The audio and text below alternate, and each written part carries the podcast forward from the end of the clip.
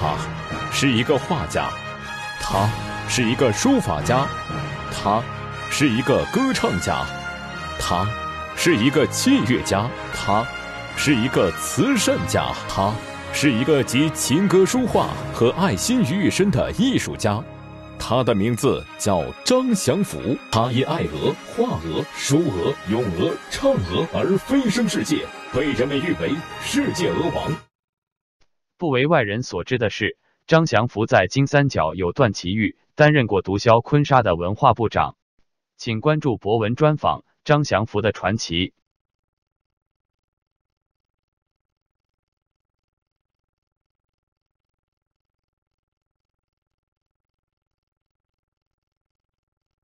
啊，这个事呢是发生在九二年。啊，那么当时呢，因为我是一个艺术家嘛，是个画家嘛，去西双版纳画画写生。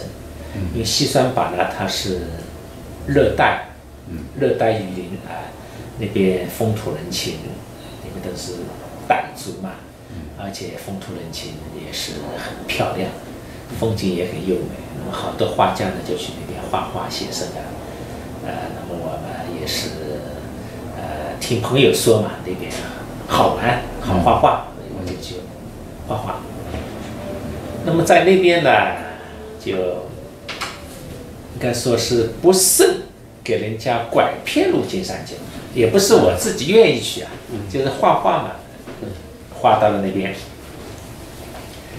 那么正好那边有个朋友，哎呀，他说，呃王啊。你可以去缅甸、泰国，因为那个时候呢，我们中国还没有开放去缅甸、泰国的旅游。嗯。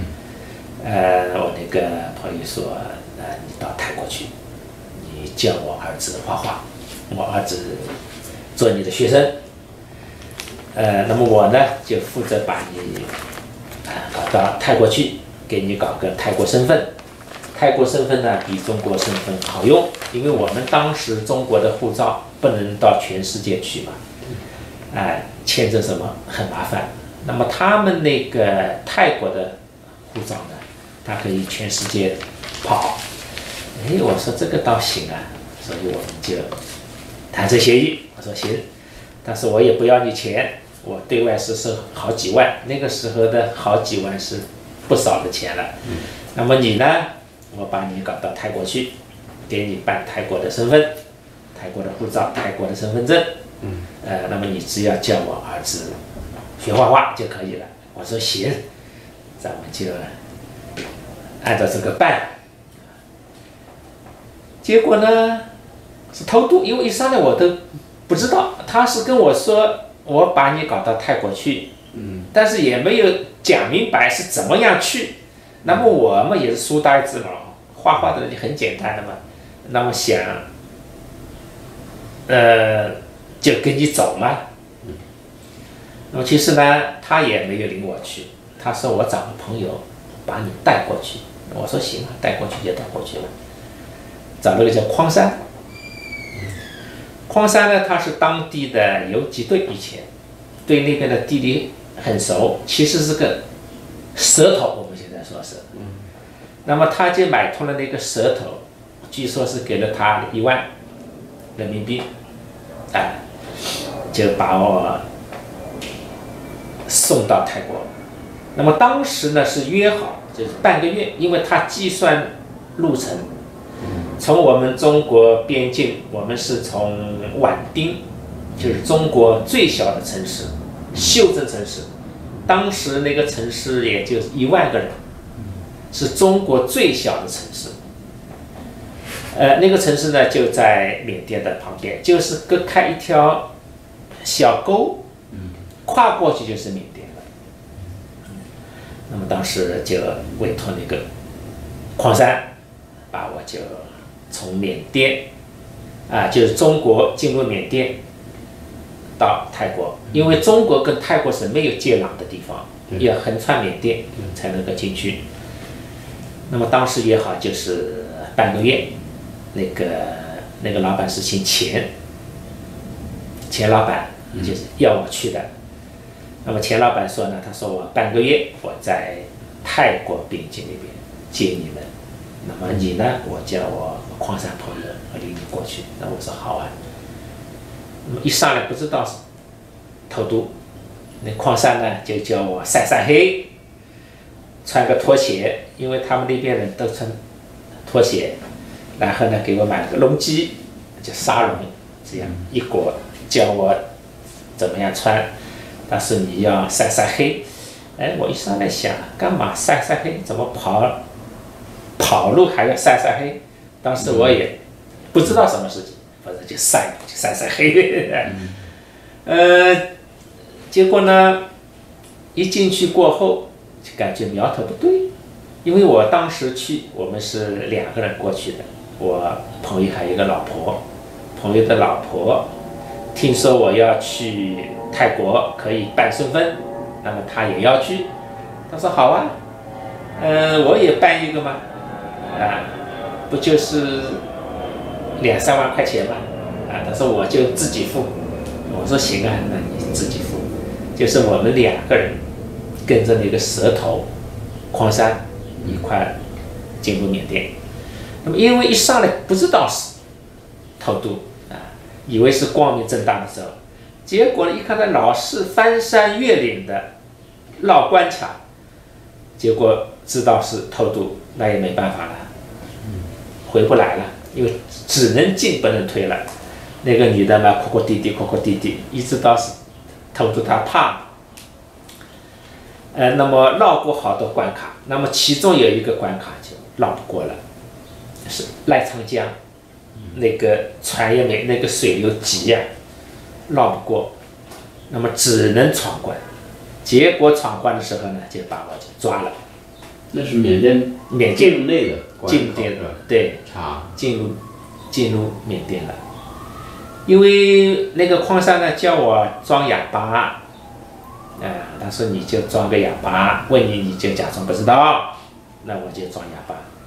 但是那些关口上面的人很内行的。他说：“你怎么能听得懂我讲话？聋子是连哑巴的。你既然能听到我讲话，说明你不是哑巴，就把我就抓了起来。那么把我一抓起来，矿山就急了，因为他任务完不成了吗？他的任务是把我送到泰国边境，结果就找了当地的。”华侨机构，华侨机构啊，就把我就保了出来，啊，说这个呢就塞了钱了嘛，这是真正的哑巴，不要为难他，那么怎么怎么。当然在里面受尽了苦，拷打审问，那我就装就在里面装了嘛，几天啊？那也就一两天时间，猫洞就那个就。猫洞里面关在里面，受尽折磨。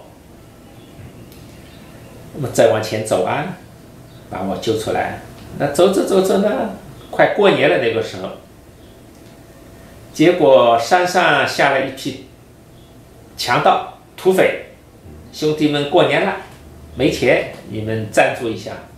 结果把我们的钱全部抢了，身无分文搞的。那么幸亏走的差不多了，就要快到那个地方了，啊，再往前走，走着走着又麻烦了，抓壮丁，把我们就抓了去挑夫，就是做给那些兵啊，哎呀，缅甸那儿可以随便抓个人，对，随便不管你干什么就强迫你做那个是吧？就是啊，就是这样的，哎呀，所以碰到好多麻烦。那么最后那个女的呢，跟我呢两个人也麻烦啊。深山老林里面，孤男寡女的，是吧？那么又是朋友的妻不可欺，这个事情就大了嘛，搞的。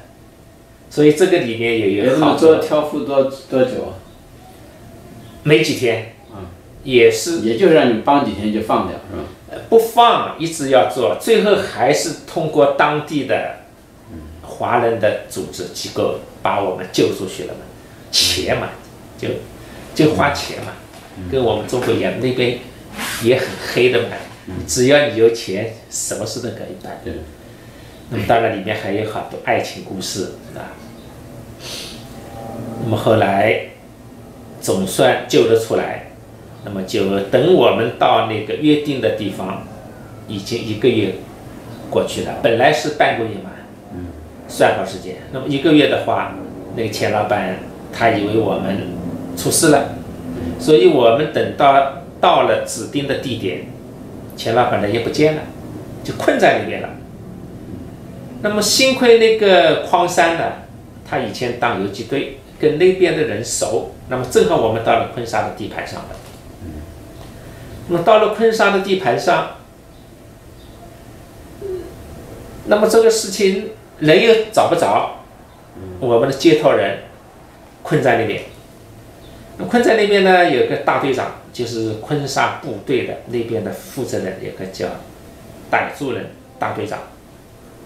那个人也好心，收留了我们，看看我们三个中国人也可怜兮兮的啊，呃，还有一个女的，我的朋友的老婆，矿山，我三个人，啊，他说这样吧，你先在我家里住着，你慢慢的找你们的朋友啊，然后呢，一住住了半个月，好生招待，天天给我们去捕鱼呀、打猎啊，那搞得我们很不好意思，那我说这样。大队长，你呢去找笔和纸，我是画家，我给你画幅画，感谢感谢。哎，他说好，行。然后他就跑到他们小学里面去，找了一支那么大的小毛笔，找了两张图画纸，找了一些小颜料。啊，那反正也不管他了，就画呗。我当时我记得是画了两幅画，因为他们那边呢是。鹰是他们的图腾，我给他画了两幅鹰，结果那个大队长拿了画，高兴的不得了。他说：“我一世人生没见过那么漂亮的画，而且是亲手画的，这是宝贝。宝贝呢，我要献给我们总统。那我也不知道他总统是谁的，那我想这个人还蛮有良心的嘛。既然献给你总统，那我就给你总统写封信吧。”我就用毛笔，啊，总统阁下，鄙人路过贵方宝地，承蒙您的手下造佛，深表感谢。那么本人也没有什么才能，我是一个画家，那么就聊作两幅，啊，聊表心意，请你笑纳，就。这样的含义，意思就是送他两幅画。那个大队长呢，就派了他的警卫啊，三天三夜，因为我们是在边境上面嘛，他的总部很远的嘛，开车三天三夜，他要从缅甸进泰国，再从泰国再绕进去，这样走进去的。三天三夜过去了，结果那个大队长有一天，哎呀，高兴的不得了，拿了一张电报纸啊。哎呀，他说，总统回电，这个大队长家里的画家很有才华，千万不能让他走，啊，叫他来我总统府，我要召见。那么他立了功了嘛，就是啊，哎呀，马上就，哎呀，二王啊，我们总统请你去，啊，这下子你交好运了。然后就马上给我办什么通行证啊，什么什么证啊，拍照片啊，什么通行证上还有照片嘛。然后就叫我去，我说我不能走，我说我来两个人啊，我不可能把我朋友的老婆扔下。呃，那他说这样，我再跟我们总统再发个电报，看看怎么样。后来大家，俄王他们是两个人如何？那我坤沙说好吧，一块来吧。结果那个女的也高兴了，那？跟着我，我们又开了三天三夜的车，就到了叫一个地方叫和梦，就是金三角昆沙的他的老巢里面，啊，就是他的首都所谓的开到那边，哇，隆重接待，他把我安排在一个学校里面，学校的老师啊、学生啊，隆重接待，啊，中国的著名艺术家来了，大画家来了，就把我们就安排在那个学校里。学校里呢，盖了大约五六栋的洋房，然后就给了我一栋，啊，这是二王你住的。然后我们进去一看，哦，漂亮的很，里面布置了一个很漂亮的房间，啊，床啊、被子啊、锅碗瓢盆啊，什么都有的了。结果我一看，怎么只有一个房间？他说是啊，你反正夫妻两个嘛，一个房间够了。我说不是啊，是我朋友的老婆，不是我的老婆啊！啊，没事没事，重新给你布置一个，然后又去买什么床啊、被子啊什么，又布置了一个，也把那个女的也安顿下来。那么我觉得，直到那次到那边也傍晚了，那就吃晚饭呗。呃，学校里面的老师、学生啊，都开心的很，来了客人了嘛。然后那个吃晚饭了，我们他是老师跟学生菜不一样的，老师是三菜一汤，学生是两菜一汤，八个人一桌，八个人一桌。那么饭端上来，我吓一跳，那个饭黑麻麻的，里面都是虫啊，那个虫比。饭还要多，我说怎么这个怎么吃啊？那么多虫子啊！哎，他说这个虫有营养啊，虫是吃米的，吃米这个虫高蛋白，所以他淘米的时候啊，就虫跟米不扔掉，搞在一块吃的。哎呀，不敢吃，但是也没办法，只能吃啊。